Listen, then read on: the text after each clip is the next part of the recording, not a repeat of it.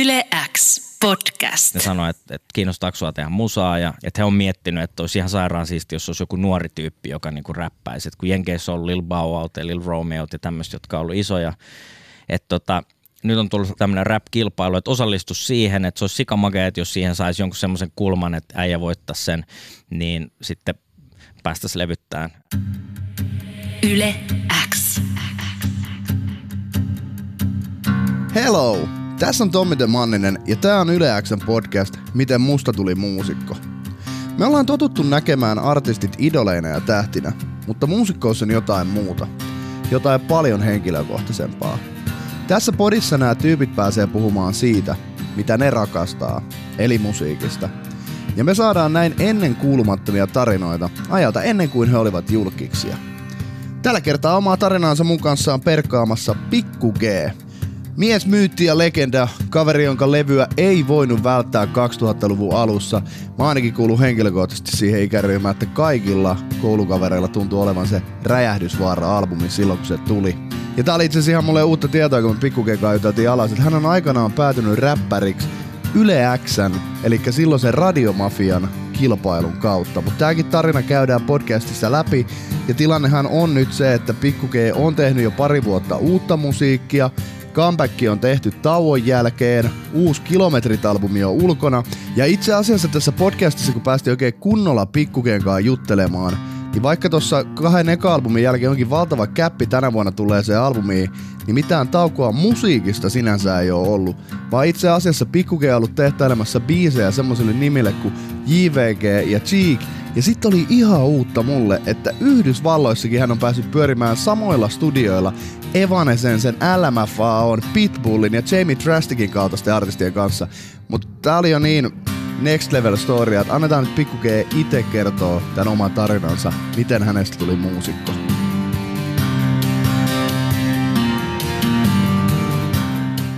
mun fajan äiti, eli mun mummo, niin oli hyvin musikaalinen.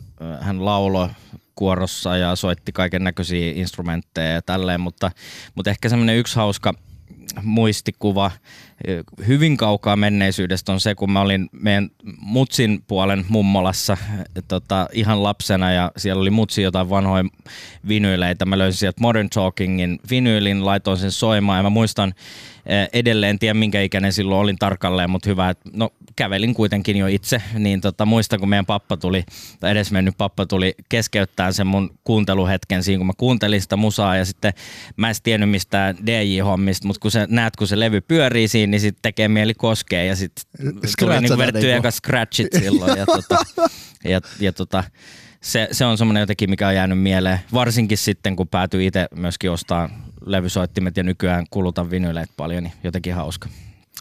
Antoiko pappa jatkaa scratchaamista? Ei antanut, ei antanut. No, pysy kaukana, voit kuunnella, mutta pysy vähän kauempana. Minkälaista musiikkia teillä ylipäätänsä kotona kuunneltiin?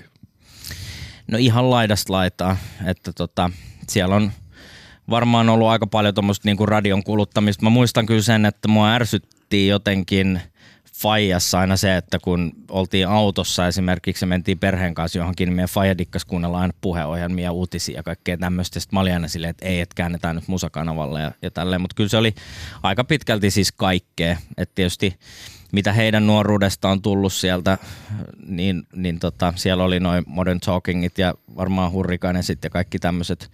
Mutta tota, hyvin vähän pystyn nimeämään tai muistan mitään niin kuin ihan silleen tiettyjä artisteja. Varmaan aika laidasta laitaan, koska mun vanhemmat ei ole ikinä ollut mitenkään jonkun tietyn genren kuluttajia. Et ehkä, ehkä ne ei mitään rap-musiikkia silloin kuunnellut, vaikka nykyään mut siellä faija kuuntelee räppiä, JVG ja kaikkea, mutta tota, kyllä siellä on ollut varmaan tuota rockipainotteista. Onneksi teidän perheessä tämä herääminen meni silleen niin kuin toisinpäin ehkä. Niin, että, kyllä, kyllä. Sä kuitenkin löysit rapin jo nuoremmalla Niin, että ei ollut silleen, että mutsi ja faija opetti. Joo. No mistä sä löysit ylipäätänsä rapin sit omaa niin kuin repertuaariis? Se oli varmaan ala-asteella koulussa, kun se oli yhden mun luokkalaisen kaverin isoproidi, jotka oli meitä vähän vanhempia, ne rupesivat sitten kuuntelemaan jotain Wu-Tangia ja Tupakkia ja kaikkea tällaista. Ja, ja silloin Nurmijärvellä, kun lapsuuden ja nuoruuden kasvoin, niin se ei ollut mitenkään mainstream-musaa millään tavalla. Ja sitten tavallaan kun siihen tuli sit kaikki pukeutumistyylit ja kaikki muut, jotka kuulu siihen, niin, niin kyllä siellä sai olla sinänsä aika pienessä porukassa ja omisoloissaan sen räppi-intoilun kanssa. Mutta tota, varmaan sieltä se tuli ja sitten eka mun levy, minkä ostin, niin taisi olla joku Tupakin levyistä, missä oli toi Changes-biisi ja sitten toi Wu-Tangin 36 Chambers oli ekat levyt, mitä on ikinä ostanut. Säästin niihin rahaa ja sitten kävin hakemassa. Miten tota sulla aikanaan itsellä syttyi paljon musiikin tekemiseen? No se oli aika sille jopa, en tiedä kuinka paljon tämä kivulias muisto on siihen vaikuttanut, mutta tämä mummo, josta puhuin, joka oli musikaalinen silloin, niin se lahjo mut ja Broidit soittamaan jotain soitinta. Ja saatiin niin kuin, osa sai valita ja osa ei. Se, se soittimensa, että mitä lähdetään soittaa. Ja mulla se oli piano ja tota, toinen Broidi meni mun mielestä kitaran kanssa ja sitten, sitten tota, toinen mun kaksosproideista sai muistaakseni joku viulun käteen ja, ja tota se, siitäkin on monta hyvää tarinaa, mutta se, sieltä se varmaan alkoi silleen, että mut enemmän tai vähemmän pakotettiin – musan pariin tai soittamaan, koska mä ajattelin, että okei, hienoa, että mä saan hyvin fyrkkaa, mummo maksaa, käydään tunneilla. Ja sitten mä inno... Siis mummi maksoi sulle siitä, että sä kävit pianotunneilla? Kyllä, koska se alus ajaa totta kai, että hei, kun hän on musi- elänyt musiikin parissa ja on musikaalinen, niin näistäkin tulee. Sitten mä päädyin musiikkiopistoon ja, ja tota, mä en koskaan ollut niin kiinnostunut teoriasta, mä tykkäsin aina soittaa ja siinä oli vahvasti ää, sitä puolta myös, että kun mä kuuntelin tiettyjä biisejä, otetaan nyt esimerkkinä toi Tupacin Changes, missä on vahva piano, niin kuin liidaa sen koko biisin, niin mä sanoin meidän mummolle, että hei, että onko sulla ketään, joka pystyy nuotittaan biisejä, ja sitten mun mummo löysi jonkun, joka pystyi nuotittaa, niin me, mä nuotitin kaiken näköisiä niin kuin jotain X-Filesin tunnaria ja Tupakin biisejä ja kaikkia niin kuin pianonuoteeksi soit, soitettiin niitä sitten niin pianotunneilla sen sijaan, että oltaisiin soitettu jotain perinteisempää pianokamaa. Mikä ikäinen sä olit tällä? Mä olin silloin ala-asteella, varmaan joku kolmannen, neljännen luokalla ehkä. Ja missä vaiheessa sitten räpääminen astui kuvioihin? No se tuli huomattavasti myöhemmin, että mä käytännössä se pianonsoitto ja musiikkiopistoaika, niin miksi mä sanoin, että se oli osittain myös kivuliasta, niin oli se, että mä jouduin sniikkaamaan pianotunneille, kun muut frendit pelas futista ja se oli silleen, että okei, okay, toi pianosoitto on niinku mimmeille ja nämä muut jutut on jätkille. Ja mä muistan, kun mä laitoin aina sen kirjan tonne paidan sisään ja menin sinne kouluun ja kävin pianotunnilla en puhunut siitä kenellekään. Se oli jotenkin, mä en tiedä miksi, että mä jotenkin häpesin sitä silloin. Nykyään varmaan aika on hyvin erilainen, mutta tuonne pieni paikkakunta, missä on pienet piirit, niin sit siellä jotenkin sulla on kova paine olla niin kuin muut ja tehdä niin kuin muut. Ja sitten kun kukaan mun frendeistä ei soittanut mitään. Ja tietysti nyt kun katsoo historiaa, niin hyvä niin, että itse kävin sen, sen koulun läpi, koska sitten päädyin musa-alalle myös. Mutta tota, sieltä jostain. Mutta olit se Nurmijärvellä sit missään mainstream-hommassa, että jos sä jouduit niinku ton räppäämisen vetää pienen piirin porukassa ja sitten niinku pianohommatkin meni pienen piirin porukassa. Niin... Joo, en mä ollut kyllä millään tavalla mainstreamia. Että sit mä löysin ton breakdance-tanssin sen piano tai ton musiikkiopisto ja ton jälkeen mä koitin välis vähän skeittausta, mutta mä tajusin aika nopeasti, että tämä ei ole mun juttu, että se oli vaan coolia hengaa niiden tyyppien kanssa. Se oli vanhempi tyyppejä, jotka skeittas. Ja tota, sitten mä löysin breakdance-tanssin ja siinä totta kai musa tuli niinku tosi vahvasti osaksi sitä niinku kaikessa tanssissa. Ja tota, sitten rupesin kuuntelemaan kaikkea old school rytmimusaa, mitä jossain vanhoissa breakkivideoissa oli jostain 80-luvun New Yorkista ja, ja tota, tanssiin niiden tahtiin ja sitten siellä tuli totta kai kaikkea niin kuin joku Outcastin Miss Jackson kun tuli ja kaikki mä muistan edelleen kun tuli tanssittua niiden tahtiin ja, ja, ja tota, sitten sieltä tuli Fintelligenssi ja kaikkea sitten se sit niinku enemmän ja enemmän, vaikka mulla oli ollut se räppihomma aina, mutta sitten sen tanssin kautta se jotenkin alat niinku elää lähempänä vielä sitä musaa. Ja jossain vaiheessa ää, mä lainasin Fajalt rahaa, että mä haluan ostaa, kun muut osti mopot, mä olin noin jotain neljä, just niin kuin 15 täyttänyt, niin mä sanoin, että mä en halua mopoa, että mä haluan ostaa levarit, mä alan DJiksi ja, ja tota, ostin teknarisoittimet ja rupesin ostaa vinyyleitä ja, ja sitten se oli jotenkin silleen, että kun joka puolelta tuli sitä musaa ja sitten mä olin äh, kirjoittanut tosi paljon runoja. Ihan siitä asti, kun mä oon osannut kirjoittaa, niin kun aina kun oli jotain, jonkun synttärit tai äitienpäivä tai joku muu, niin mä tykkäsin aina tehdä tekstejä, niitä on varmaan niin kuin tuolla porukoilussa arkistoissa, niin sitten sit ne kaikki nivoutu yhteen.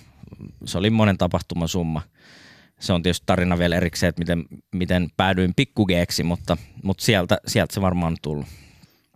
Mennään sen tarinan pariin hetken päästä, mutta sitä ennen pureudutaan vielä musikaalisiin vaikuttajiin.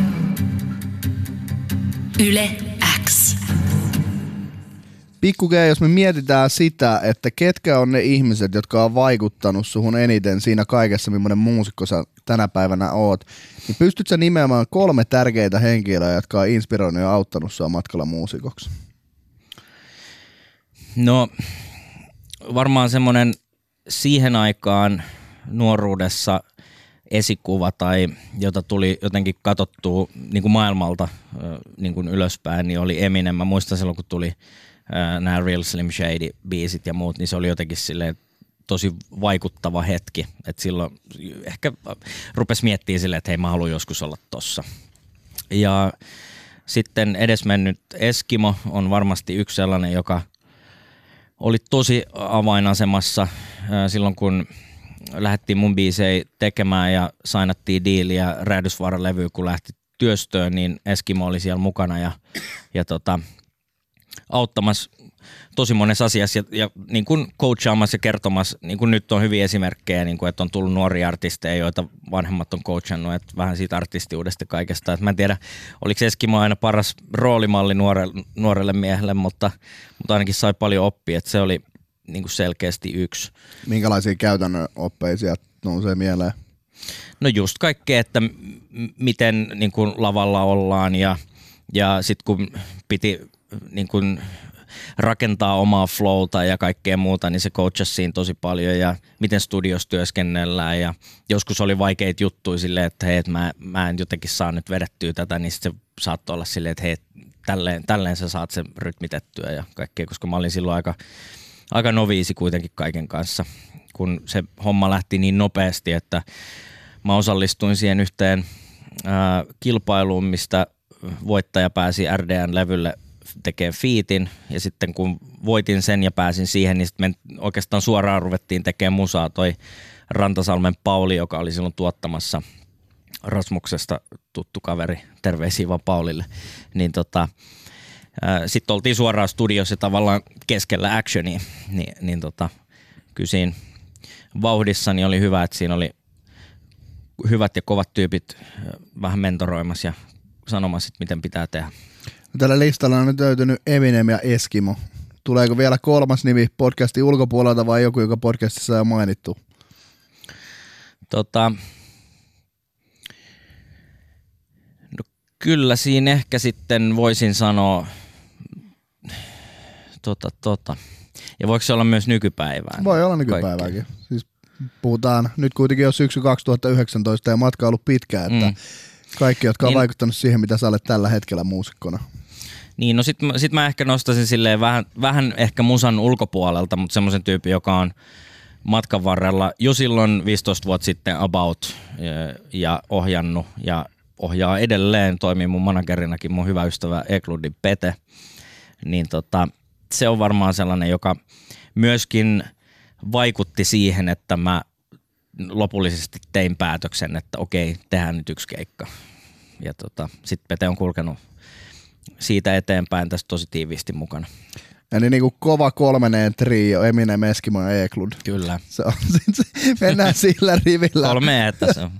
Siihen, että ketkä on ne kovimmat vaikuttajat. Mitä muuten aikanaan, siis mennään kohti juttelemaan lisää vielä tuosta kilpailusta, josta itse jo mainitsit, mutta sun vanhemmat silloin, kun kaikki tämä jättisuosio ja levytyssopimukset ja muut tuli, niin miten sun vanhemmat suhtautu siihen ajatukseen, että sä alat tekemään musiikkia ammatiksessa? Aluksi vähän huonosti, että tota, mä olin just siinä vaiheessa, että mun piti hakea niin kun jatko-opiskeluihin tai, tai kouluun. Ja mä muistan, kun mä hain opiskeleen, mä en, mä en siis todellakaan edes tiennyt, mitä mä haluan tehdä, mutta mä hain AV-viestintää opiskelemaan ammattikouluun. En päässyt sinne. Sitten toka vaihtoehto oli jotain niin kuin kaupallista, joku kauppaopisto tai mikä se nyt oli. Mutta sitten sit siinä just ennen kuin piti mennä pääsykokeisiin ja muuta tällaista, niin toi musahomma näytti, että hei nyt tässä olisi iso opportunity, että nyt tämä kannattaa katsoa. Mutta sitten Faija sanoi, että mä en sainaa sun levydiili, jos sä me kouluun. Ja sitten mä totta kai kapinoin siinä sanoin, että selvää, että sitten mä en me kouluun eikä tehdä levy, että ei tehdä mitään. Ja semmoista nuoren äh, niin kuin lapsellista kiukuttelua, mutta sitten Faija taipui ja oli silleen, että okei, no ehkä sun kannattaa nyt katsoa, että harva saa tämmöistä mahista. Ja tota, sitten loppu on historia. Eli niin kuin nuoren miehen alun niskurointi kannatti tällä kertaa. Kyllä, kyllä se kannatti jo. Päämäärätietoisuus ja kyllä ehkä vanhemmat sit ymmärsi siinä vaiheessa, että tota, ää, nyt kannattaa antaa nuorelle mahdollisuus seurata unelmaansa ja jos, jos, jos, jos siihen saa semmoisen mahdollisuuden, kun mä silloin sain, niin ei sitä kannattanut jättää katsomatta. Ja sitten tosiaan vanhemmat sainas mun levydiiliin ja, ja, tota, ja siitä asti on ollut tosi tosi niin kuin hyvin messissä, että silloin alkuaikoina oli hyvänä tukena ja piti huolen siitä, ettei jalat nouse maasta liian korkealle ja, ja sitten nykypäivänä silloin kun se kesä kun tehtiin toi paluu, niin mä muistan kun mun porukat oli varmaan lähes kaikilla festareilla mukana, missä ne vaan pystyi. Ja, ja tota, se oli hauska nähdä sille, että Faija bondailee siellä jonkun Ville Gallen kanssa ja jauhaa, jauhaa, jauhaa. ja ne, ne, on ollut messissä siis niin kuin tosi tosi monella keikalla. Ja, ja ihan käsittämättömän makea tuki, samoin kuin Broidelta. Yle X. Tässä kohtaa podcastia meillä on tapana katsoa niin sanottu muusikon CV, eli mitä kaikkea musiikillisella saralla on ehtinyt tehdä ja Sä oot siinä mielessä jännässä asemassa muihin podcastin vieraisiin nähdä, että kun selvitetään sitä, että miten susta on pikkukea tullut muusikko, niin musta tavallaan tuntuu, että se on tapahtunut pari kertaa silloin teini-iässä ja myös sitten nyt 2017, kun on alkanut tämä uusi tuleminen, mm. johon niin kuin tähän astinen virstaanpylväs sitten kilometrit albumi. Mm ehkä niinku on. Ja tämä teki myös tiedon hausta todella vaikeeta, koska susta löytyy semmoinen niinku monttu historiasta ja Kyllä. internetti ei ole tarpeeksi vanha sun ekalle niin musauralle. Et mä löysin niinku uutiset susta, kun sä oot ostanut sun ekan kullatun Bemarin Joo. ja esittelit sitä Se on CV-merkintä tietenkin. se näkyy sun Helsingin Sanomat artikkelissa ja sitten oli, kun sä olit kolaroinut sen puskurin seuraavana joo, vuonna. Joo. Hyviä muistoja. Oh kaikki nämä, mutta mut mä koitan nyt itsekin täyttää tätä aukkoa tässä, että ennen kuin mennään tuohon kilpailuun, jossa sä voitit levydiilin Rockin the Northin kanssa, niin sä oot nyt kertonut, että sä kirjoittelit runoja ja mummi on sut sinne musakouluihin vienyt, Öö, Mutta kuitenkin tuossa kilpailussa haettiin jo demoja, eli sä oot silloin tehnyt jo niitä omia räppejä sitten Joo. omilla levareilla. Niin mikä on se hetki, kun sä oot tarttunut mikkiin ja ekan kerran alkanut sylkemään riimejä niin sanotusti? No tota, se on ollut varmaan sille, että äh, silloin kun mä tykkäsin siis soittaa levyjä ja mä ajattelin, että mä, mä haluan DJiksi, niin sit siinä niin kun sen ympärillä, kun tuli kulutettua tosi paljon räppimusaa, niin, niin tota, mulla oli jotain frendejä. Mä muistan, kun Fintelligence, sit, sieltä tuli voittamaton sinkku, ja se oli tietysti mielessä myös semmoinen käänteentekevä juttu, että holy shit, että mitä tää on, että tää on makea. Ja sitten Finchur tuli se koko albumi ja, ja tota, sen innottamana meillä oli muutama tyyppi Nurmijärveltä, kenen kanssa kasattiin semmoista niin pientä kotistudioa ja, ja tota, mä muistan, kun Kellareiden kasvatit biisi, siinä oli jotain siitä, että hei, että nähdään studiolla ja kaikkea se oli jotenkin cool ja me hengattiin siellä ja pöllittiin jostain netistä vaan jotain taustoja ja räpättiin niiden päälle ja semmoista ihan, niin kuin, ihan alkeellista hommaa. Mutta sieltä sitten syntyi niitä ekojuttuja ja, ja tota, se meni itse asiassa niin, että mä olin ö, sen aikaisessa Irkissä, joka on niin kuin sosiaalisen median esiaste tai esi-isä, en, ei mikään Irk Galleria, vaan se itse Irk-chatti. Niin, niin tota, mä olin siellä kaiken näköisillä Suomi Hip Hop kanavilla ja muilla. Ja tota, törmäsin siellä Eskimoon, se pyysi mulle yhden favorin siellä tota, ää, Irkissä. Ja sitten mä tein sen sille ja se lupasi mulle jotain keikkalippuja ja merchandise-kamaa, mitä mä en koskaan saanut. Mutta sitten me törmättiin DJSM-kisoissa. Mä olin siellä niin kuin yleisössä ja sitten mulla oli semmoinen Rocky the North pipo päässä, josta ne tunnisti, että hei, onkohan toisen jäbä, kenen kanssa mä juttelin siellä Irkissä, ja sitten ne tuli juttelemaan, ja sitten ne sanoi, että, että kiinnostaako sua tehdä musaa, ja että olisi makeata.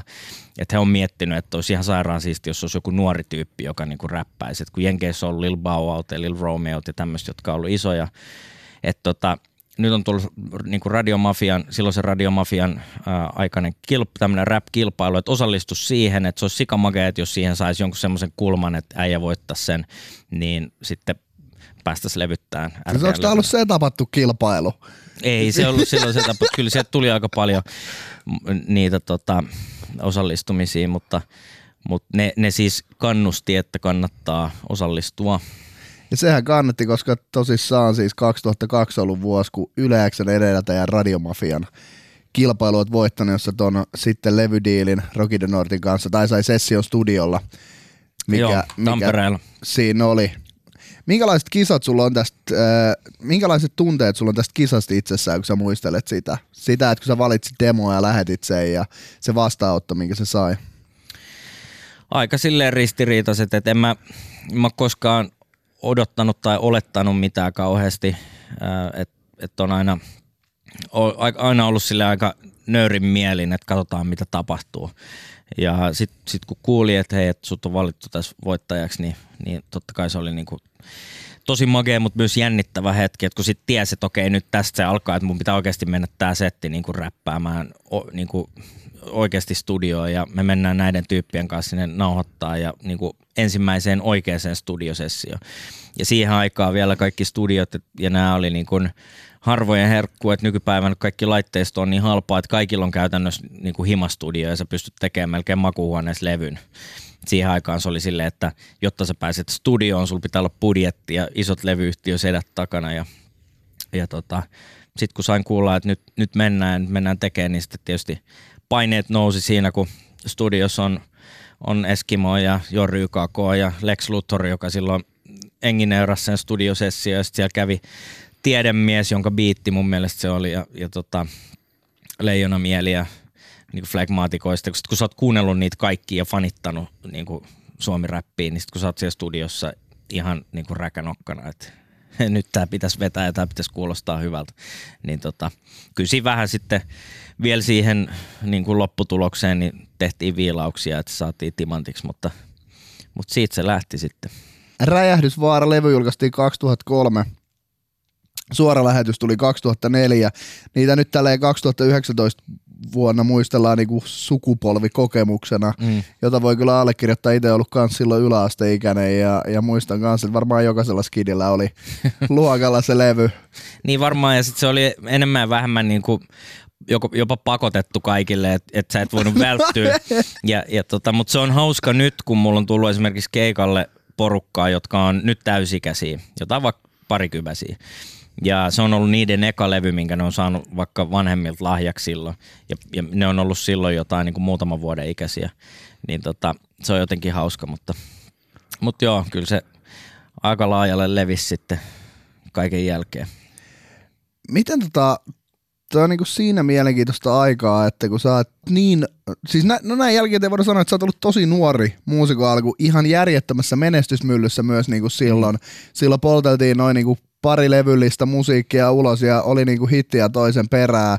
Ja, ja voidaan niinku puhua, että, sä oot ollut tollon siis niinku ö, 16-17 vuoden ikäinen. Niin, niin on, joo. Jotakin sellaista. Kyllä. Ja eli niinku ennen täysikäisyyttä, niin ainakin niinku levymyynnillisesti täysin voipainen muusikko. Mm. Mm. Niinku, se on vaikea määritellä, että mitä muusikko Niin on, se on, niin on. mutta koet sä, että se tuli silloin niinku helposti tai vaikeasti sulle, tai että oliko sitä vaikea hallita kaikkea, mitä siinä tuli mukanaan?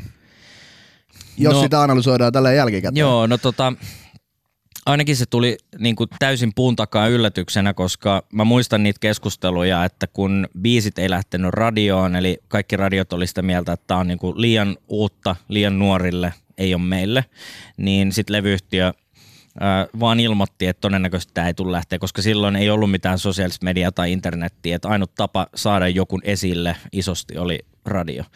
Ja sitten mä tavallaan tyydyin kohtalooni, että, että okei, että, että, että, että kun Fintelligenssit oli silloin myynyt kultaa ja ne oli niin kuin selkeästi isoin ja sitten oli avaimen punainen tiili ja, ja tämmöistä mitä. Ja ylipäänsä ne oli artisteja, mitä katsoi ylöspäin ja sitten kun oli itse saanut mahdollisuuden ja sitten levyyhtiö sanoi, että susta ei nyt ainakaan niin ton kokostu koskaan.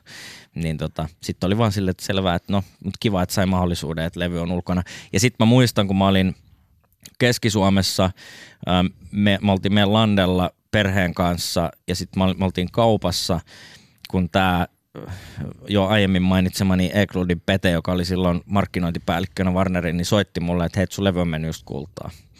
Ja mä muistan se hetken, miten se pysäytti silleen, että häh, että mitä tässä niinku on tapahtunut.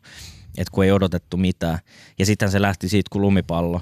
Ja, ja oikeastaan äh, niin kun, kun se tapahtui niin nopeasti, niin ehkä siihen ei edes ehtinyt niin kuin reagoida. Että se ei ehtinyt sille, että sä valmistaudut johonkin, vaan yhtäkkiä se niin kuin pamahti todella isoksi. Ja se oli hyvä, että se ei mennyt radioon, koska ihmiset joutu, äh, tai hyvä ja hyvä, mutta ihmiset joutu hankkimaan sen levyn, jotta ne kuuli sitä. Ja sitten kun nuoret rupes puhumaan, se puskaradio lähti leviämään, niin sitten kaikki halusivat, että hei, tai pyysi vanhemmilta, että ostakaa levy.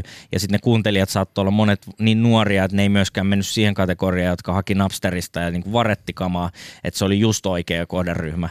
Ja, ja sitten kun se lähti, niin totta kai siihen kasaantui ympärille ää, tiivis porukka, niin kuin managerilevyyhtiöt, perhe, kaikki, jotka piti tavallaan sen homman kasassa, että mä elin semmoisessa omassa kuplassa. Et nyt kun katsoo jälkikäteen ja kuulee niitä storeja, niin se on paljon hullumpaa kuin mitä silloin niin kuin koki. Mitä sä tuolla tarkoitat? Niin kuin? No siis silleen, että kun oli paljon asioita, mitä ei niin kuin, mulle välttämättä edes kerrottu silloin, ettei, ettei niin kuin häirinyt mun elämää tyyliin, että, että jouduttiin palkkaa henkivartioita tonne kadulle, että pystyi liikkumaan ja, ja oli kaiken näköistä uhkaa olemassa ja, ja oli niin kuin kaiken näköistä härdelliä tavallaan, että et, et tiedettiin esimerkiksi, että nyt ei ole hyvä, että että tota, mä näen esimerkiksi ketään mimmiä missä, että siitä tulee heti kauhean mediasirkus ja siltä haluttiin varjella mua. Ja sitten totta kai mä ehkä kapinoinkin nuorena ja kelasin, että, totta, että kyllä mä nyt haluan liikkua kaupungilla niin kuin muutkin nuoret ja tehdä mitä mä haluan, niin sit siitä aina se aina eskaloitui ja sieltä syntyi kaiken näköisiä tilanteita, mutta sitten mut vietiin aina tilanteesta pois ja oli silleen, että hei, että me hoidetaan tämä, että keskity vaan tekemään tuota sun juttua. Ja, ja näin, että se oli semmoista niin kuin hauska jälkikäteen katsoa sinne ja muistella ni, niitä, vaikka ei kaikki edes muista, mutta sitten ne storit, mitä kuulee, niin, niin on ne aika huimaa, huimaa nyt, homma. Mä olen nyt miettiä, että mitähän se tarina meni, kun Elastinen kerran kertoi mulle tuossa YouTube-kuvauksissa silloin, kun julkaistiin tämä Rähinä elämänkerta. Että niillä oli kanssa ollut joku jenkkimaailmasta inspiroitunut rä, niinku räppitappelu Rokida Nortin ja Rähinän välillä, mutta Pikkuke oli niin nuori, että sillä ei edes kerrottu siitä. Joo, joo. niin, on, niin oli jo. Mä, mä oon jutellut Kimmon kanssa siitä myös ja, ja sitten osa tuosta niin vanhasta RDN porukasta, niin ollaan, tai ollaan siitä juteltu ja naureskeltu, että että tota, minkälaista se on ollut silloin. Ja sitten totta kai, kun me kierrettiin RDNn kanssa, siellä oli Eskimoja, skandaalia ja kaiken maailman porukkaa, siis iso, iso bussillinen täysikäistä, just täysikäisyyteen päässyttä räppiporukkaa, niin kyllä siellä on aika, aika villeen hommia tapahtunut sillä aikaa, kun mä oon ollut hotellihuoneessa tyytyväisenä unilla. Että. Ja tässä nyt niin kuin päästiin ekan kerran niinku siihen pisteeseen, kun Pikku Geesusta tuli muusikko. Ja näiden kahden levyn jälkeen tuli tauko sit kuitenkin musiikkipuolella. Ja tässä on nyt myös semmoinen niinku aukko historiassa, jota koetin paikata tuota internetistä. Mutta lopulta... se ei ole musatauko, vaikka se ei ole niinku ehkä internetissä dokumentoitu. Oli se sielläkin lopulta okay. dokumentoitu. Mulla on niinku... Öö, no siis, no me voidaan lähteä tässä niinku yhdessä tätä purkaamaan, purkamaan, mutta siis Mä ymmärsin ainakin, niin kuin, että näiden levyjen jälkeen niin sulla nimenomaan heräsi myös jonkinlainen kiinnostus tuohon tuottamista kohti. Kyllä, sit, Sitä tarkoitat niin kuin sillä, että ei tullut musiikissa taukoa, vaikka tuli räpissä taukoa. Sä lähdit opiskelemaan audiovisuaalista viestintää ja sen lisäksi aloit tekemään niitä tuotannollisia hommia. Muun muassa SMC Lähiörotista oli joku kaveri siihen laitettu, kenen kanssa musiikkia teit. Joo, ja se on niinku tuoreimpia varmaan niistä, niistä mutta, tota, mutta joo, me, me tehtiin, meillä oli Äh, mun frendi Muurisen Antti Nurmijärveltä, kenen kanssa tehtiin äh, tuommoisia räppibiittejä tai taustoja ja, ja kiin, mä kiinnostuin tosi paljon enemmän siitä niin kun sen kaiken myllytyksen jälkeen niin olemaan verhon toisella puolella, että ikään kuin että pysty työskennellä erilaisten artistien kanssa ja, ja tekee niille biisejä. Ja tota, siellä tuli tehty kaiken näköistä kapasiteettiyksikköä ja tehtiin JVGlle silloin, kun ei ollut vielä pienissä häissä tai iso levydiili tai mitään, niin tehtiin semmoinen biisi kuin Epo, minkä videossakin välä, tai nopeasti välähdän ja siellä oli Karalahti videossa silloin messissä, niin tehtiin se niille ja tehtiin jotain cheekki-biisejä ja, ja kaiken näköistä täällä Suomessa. Ja sitten jossain vaiheessa toi Nuera, Nuerasta tämmöinen todella vanhan liiton räppiporukka Tampereelta, niin siitä Skem muutti tonne Jenkkeihin, se asui Nykissä ja sitten soitti jossain vaiheessa mulle Antille, että, että onko teillä mitään, että täällä on ihan hyvä meininki, että täällä on niinku paikallisia artisteja, kenen kanssa hän tekee hommia ja, ja tota, että tulkaa tänne, että et tota, hän tarvii jeesiä ja teillä on hyvää matskua ja lähtiin sinne Jenkkeihin silloin ja sitten tehtiin paljon kaikkea kaikkien paik- niiden paikallisten kanssa. Skemi oli käynyt sieltä eh, niin kuin jossain talent scoutti-tapahtumista poimimassa jotain artisteja ja duunattiin niille juttuja. Mä muistan, että siellä oli kaiken näköistä sattumusta sielläkin. Oltiin, me oltiin tosi syvällä Brooklynissa siellä jossain niin kuin lähellä jotain Marsi projekteja ja tämmöisiä niin kuin alueita, ja missä se meidän studiokoppi oli. Ja tota, tehtiin siellä, oli semmoinen porukka, kun, mikä se nyt oli toi, no Stack Bundles oli se tyyppi, joka oli ollut kirjoittamassa Jim Jonesille se Balling-biisin ja mukana sanottamassa. Ja me oltiin just niin kuin meillä oli varattu kaikki, että me mennään sen kanssa studioon, me päästään tekemään sen kanssa. Me oltiin tehty sen niiden porukan niin kuin vähän pienempien artistien kanssa jo aikaisemmin hommia ja sitten Sana oli kirjannut, että hei nämä on hyviä tekee ja sitten meidän piti päästä sen Stack Bundlesin kanssa studioon, mutta sitten se ammuttiin ja sitten se veti taas niin kuin maton alta, koska se olisi ollut hyvä polku suoraan niin kuin kaikkeen G-unitteihin ja kaikkiin muihin.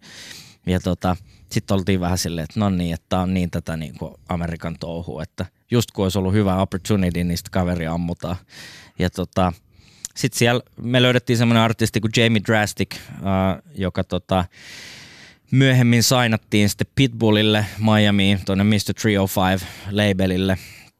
Ja tota, ne teki paljon biisejä kimpassa ja, ja tota, ää, reissattiin sinne siellä Miamissakin duunaamassa Pitbullia ja niiden porukan kanssa. Ja itse asiassa se meidän porukka päät, päätyi tuottamaan se Mr. 305in niin kuin labelin levyn, mikä oli joku International jotain, missä oli käytännössä Pitbullin eri artisteja, niin tuotettiin puolet siitä.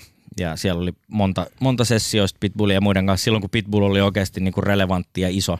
Et nythän sen aika on vähän mennyt, mm. mutta se oli sitä, sitä aikaa. Ja, et siellä oli monta mahdollisuutta, mutta sitten se on vaan niin vaikea markkina, että et siellä on niin kova se kilpailu ja se on semmoista grindaamista ja aina tuntuu, että se sun menestys on niinku just oven takana. Ja nyt sä saat jonkun tilaisuuden, että hei nyt tää lähtee. Ja sitten tapahtuu just jotain, että joku ammutaan tai joku feidaa ja sun biisit menee johonkin telkkari-showhun, mutta sä et ikin kuule niistä mitään, sä et saa mitään rahaa, että siellä pitäisi olla hyvät lakimiehet ja managementit ja kaikki. No sitten me sainattiin yhdelle tämmöiselle managementille Nykissä, missä oli samaan aikaan se tota, kenen biisi tää Party Rock, kun ne nousi se, se siis tota, toi, nyt siis, siis, kun se on se Laughing My Ass, siis LMFAO. Just LMFAO, joo, niin ne oli samalla managementilla, ne pyörisi, me saatiin sit, niinku studiot paremmilta mestoilta, ja tota, ne pyöri siellä tosi paljon ja ne oli niinku niiden sitä ihan alkuaikaa. Ja sitten kun se Party Rock tuli, niin sitten kun ne nousi niinku ihan mega-artistiksi yhtäkkiä, niin sit niitä ei tietysti enää näkynyt siellä. Ja, ja, ja tota, ne, ne vaihtoi isompiin kuvioihin. Ja tota, no sitten yksi semmoinen make juttu ehkä siitä Jenkeistä vielä voi nostaa, en muista tarkkaan, että olisiko se ollut 2009 vai mitä se on, 2008-2009, niin me saatiin semmoinen päähänpistos, että Nykis on tämmöinen kuuluisa studio kuin Quad Studios, joka on Times Squareilla, yksi legendaarisimpia, missä esimerkiksi tupakki ammottiin ja siellä on Jimi Hendrixit tehnyt levyjä ja kaikkea, niin se Skemi oli tutustunut jotenkin siihen tyyppi, joka pyörittää sitä studioa, ja se sanoi, että meillä on tuo yläkerrassa tuommoinen huone, että se pitäisi rempata, että saatte sen hyvää hintaa, jos remppaatte. Ja sitten Skemi on hyvä käsistää vanha raksamies, niin tota, otettiin diili vastaan ja rempattiin se mesta siinä. Oli silleen, että Evanescence teki viereisessä huoneessa levyä ja se oli itse asiassa huone, missä Jimi Hendrix on myös tehnyt juttuja. Siinä Evanescence huoneessa siellä oli ne memorial plakaatit, kun tupakki ammuttiin ja tuli sillä hissillä ylös sinne ja tapaamaan Puff Daddy ja, ja noita ja, ja tota Biggie ja noit ilmeisesti, vai miten se nyt meni. Anyway, oltiin sitten siellä ja se oli tosi magea, että siellä pyörii kaikki Neot ja, ja tota, tehtiin ää, silloisen Wiz Khalifan ja olisiko se ollut Kanye Westinkin kanssa yhdessä Amber Rose, niin se yritti artistiuraa, semmoista niinku strippiklubi-kamaa, mitä tuotettiin ja tehtiin. Silloin mä muistan, kun Wiz Khalifakin soitti sinne studioon sille Amberille ja jotain fiilisteli ja Nio tuli sinne meidän studiosessioonkin joskus vähän neuvoa, että hei, tehkää tämä osio tälle ja tolle ja siellä Suomi-porot oli ihmeissään, kun isot artistit pyöri, mutta sitten se oli ehkä hyvä kooli oppia ja nähdä, että kun ne kaikki isot artistit on sun ympärillä, mutta sit sä et voi fanittaa ketään, vaan sun pitää olla tosi coolisti, että joku tulee huoneeseen, tekisi mieli, hyvä, ettei kuset ja paskat housuun, kun on semmoinen artisti, jota sä oot kattonut jostain MTVltä ja sitten tulee neuvoon sua.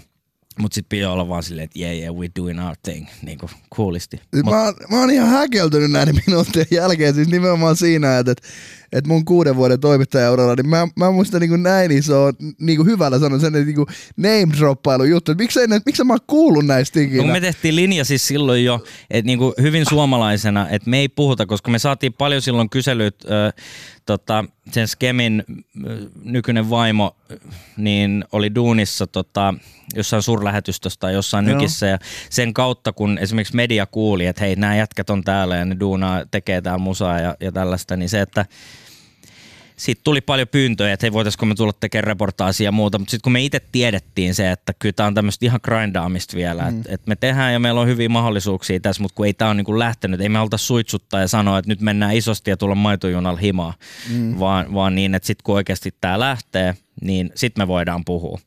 No, mitä sitten, niinku, jos, jos, jotta nyt ei niinku liian kauas karata pikkugeen tarinasta, vaikka tämä kaikki sitä osa onkin, mutta tässä ennen 2017 vuoden comebackia, niin Pikku oli myös G-vaihe, mm. joka siis on pieni pätkä historiaa, jossa käsittääkseni oliko yksi keikka ja pari-kolme biisiä, mitä... Joo, me, me tehtiin varmaan, siis se meni silleen, että toi nykyinen Blockfest järjestäjäporukka, niin ne julkaisi semmoista Suomi Rap-kokoelma niin kuin levysarjaa. Ja ne soitti silloin, että hei, voisiko jäbä tehdä jonkun biisi. Ja kun mä, siitä oli, tuosta pikkukeajasta oli jo niin pitkä aika, että oli ihan selvää, että mä en kaiva sitä niin kuin naftaliinista, että se on niin kuin pyhä ja se pysyy siellä. Mutta sitten me tehtiin koko ajan musaa, tehtiin muille musaa, niin sitten mä ajattelin, että voihan mä tehdä itsekin niin kuin läpäli jotain. Tai no lainausmerkeissä läpällä, että totta kai aina teen tosissaan, mutta, mutta tota, silleen, että tuommoinen niin yksi biisi sinne tänne ihan sama. Ja silloin sitten syntyi biisejä, me tehtiin varmaan joku 6-7 biisiä, mitä me sitten vedettiin silloin hyvin varhaisen vaiheen Blockfesteillä, silloin kun oli vielä pakkahuoneella, niin meillä oli keikka siellä.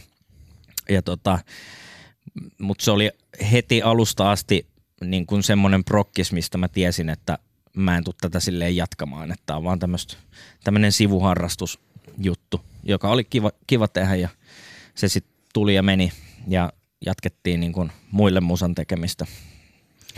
No mitä sitten, jos hypätään ajassa kevääseen 2017, kun teit opiskelijapileissä comeback-keikan yleisön toiveesta, niin miten pitkän pohdinnan jälkeen toi paluukeikka syntyi?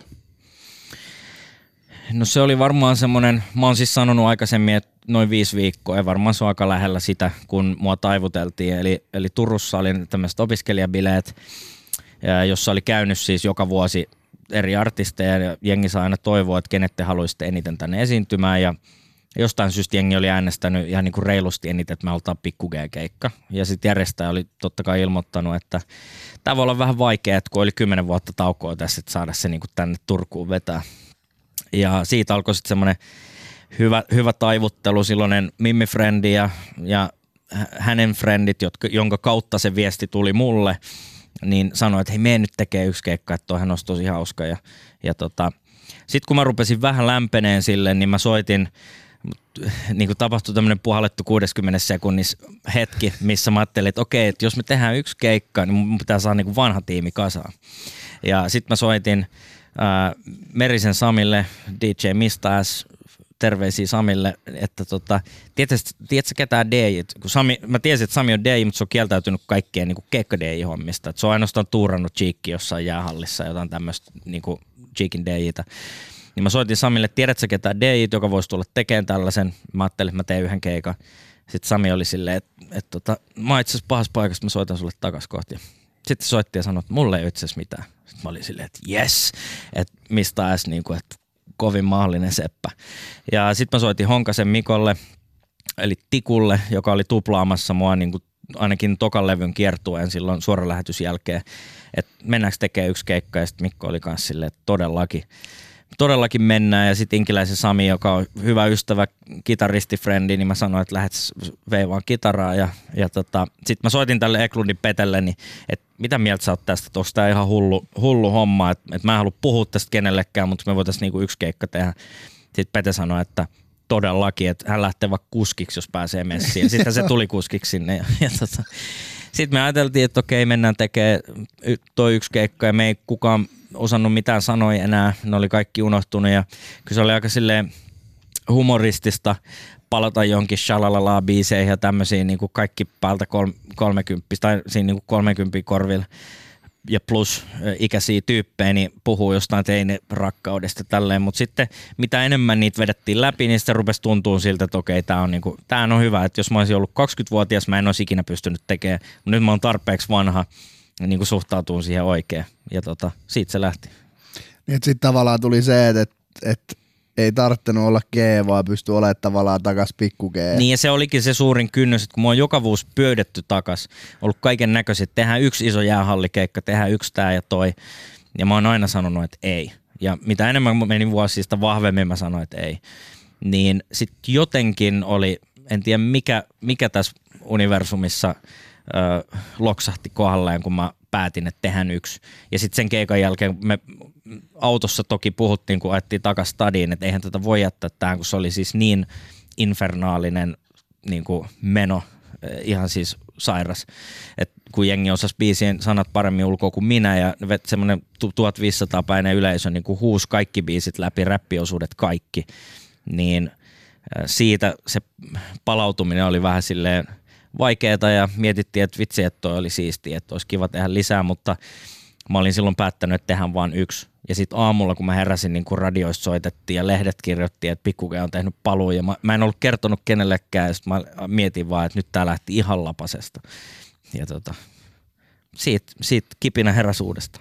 Kun mä koitan siis niin vähän sitä haastaa tästä, kun sit kun katsoo tätä ennen kevättä 2017, on jotain tämmöisiä niin pikkukeja täyttää 30 vuotta, näin mies on niin kuin vanhentunut mm. ja matkan varrella on tapahtunut sitä ja tätä, ja kun sä oot nykyisin AppGyver-yrityksen niin kuin toinen perustaja, ja tääkin on nyt jo kahdeksan vuotta vanha yritys mm. vai yhdeksän, no jotain Kyllä. tällaista, ja, ja ymmärtääkseni tähänkin podcastiin tulit siis työpäivän jälkeen Joo. ja tästä oot keikalle lähössä. Kyllä.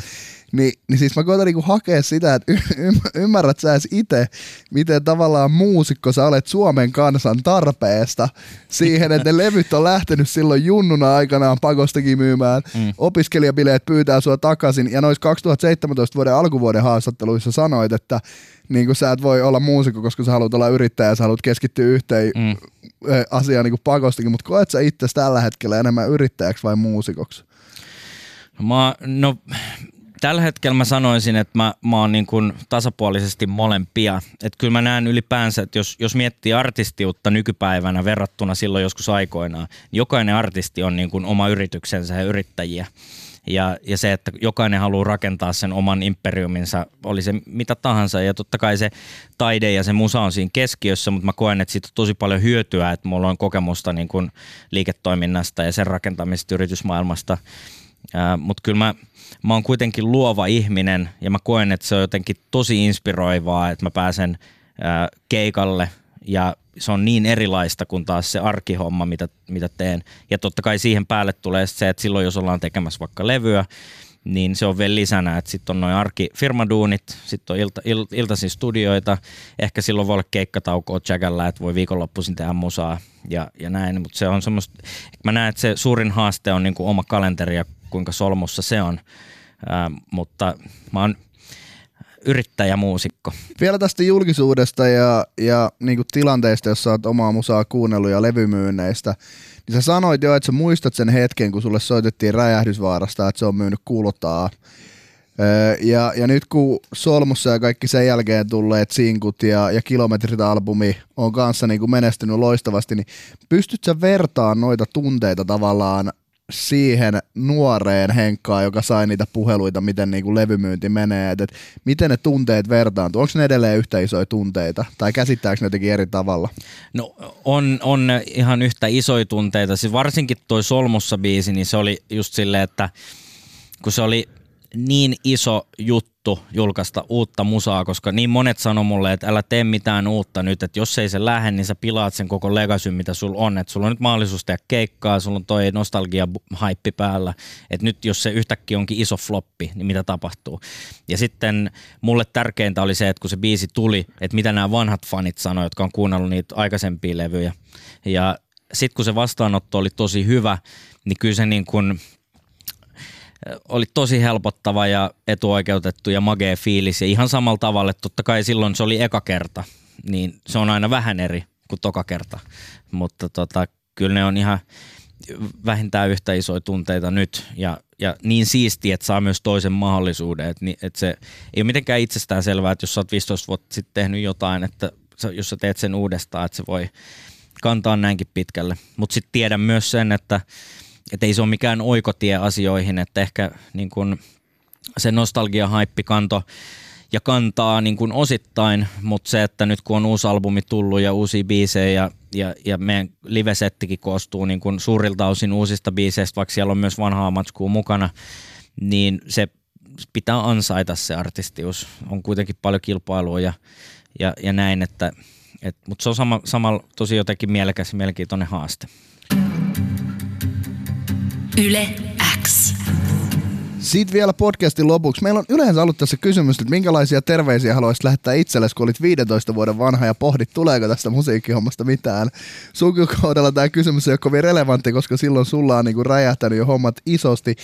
Joten saat päättää kuluneen reilu 30 vuoden ajalta, Henkka, omasta historiasta, milloin halu, mihin ajankohtaan ja millaiset viestit haluat lähettää itselle siitä, että kyllä tämä musahomma kantaa ja kannattaa siitä pitää kiinni? No kyllä mä menisin nyt, nyt jos miettii niin kun aikaa taaksepäin, niin on montakin asiaa. Tietysti yksi on se, että, että uskon vaan nyt siihen sun tekemiseen, että sä oot ujo poika Nurmijärveltä, joka, joka unelmoi siitä, että susta tulee räppäri ja kaikki mahdolliset niin kun, todennäköisyydet on sitä vastaan, että usko vaan siihen, että se, se tulee toimia, jos tarpeeksi haluat. Mutta sitten mä menisin ehkä siihen niin pianosoittoaikaan, että, että älä välitä mitä muut sanoo, että, että tota, tee ja soita ja, ja usko siihen omaan tekemiseen, koska jos, jos mä olisin jaksanut silloin jatkaa sitä, niin siitä olisi ollut tosi paljon iloa ja hyötyä nyt, että osaisi oikeasti soittaa. Se on ehkä harmittanutkin myöhemmin, että miksei sitä vain jatkanut, mutta Pikku G, valtava iso kiitos tähän meidän Miten musta tuli muusikko podcastiin vieraaksi. Nyt samalla tavalla kuin silloin 2000-luvun alussa, kun Puskaradiossa sana kiiri ja totta Räjähdysvaara haltuun, niin mä sanoin, että ottakaa kilometrit albumi Kyllä. haltuun. Käykää kuuntelemaan meidän muut podcastin jaksot Areenasta ja kiitos kun jaoit tarinas Pikku G. Kiitos kun sain olla, oli tosi mukava. Yle X.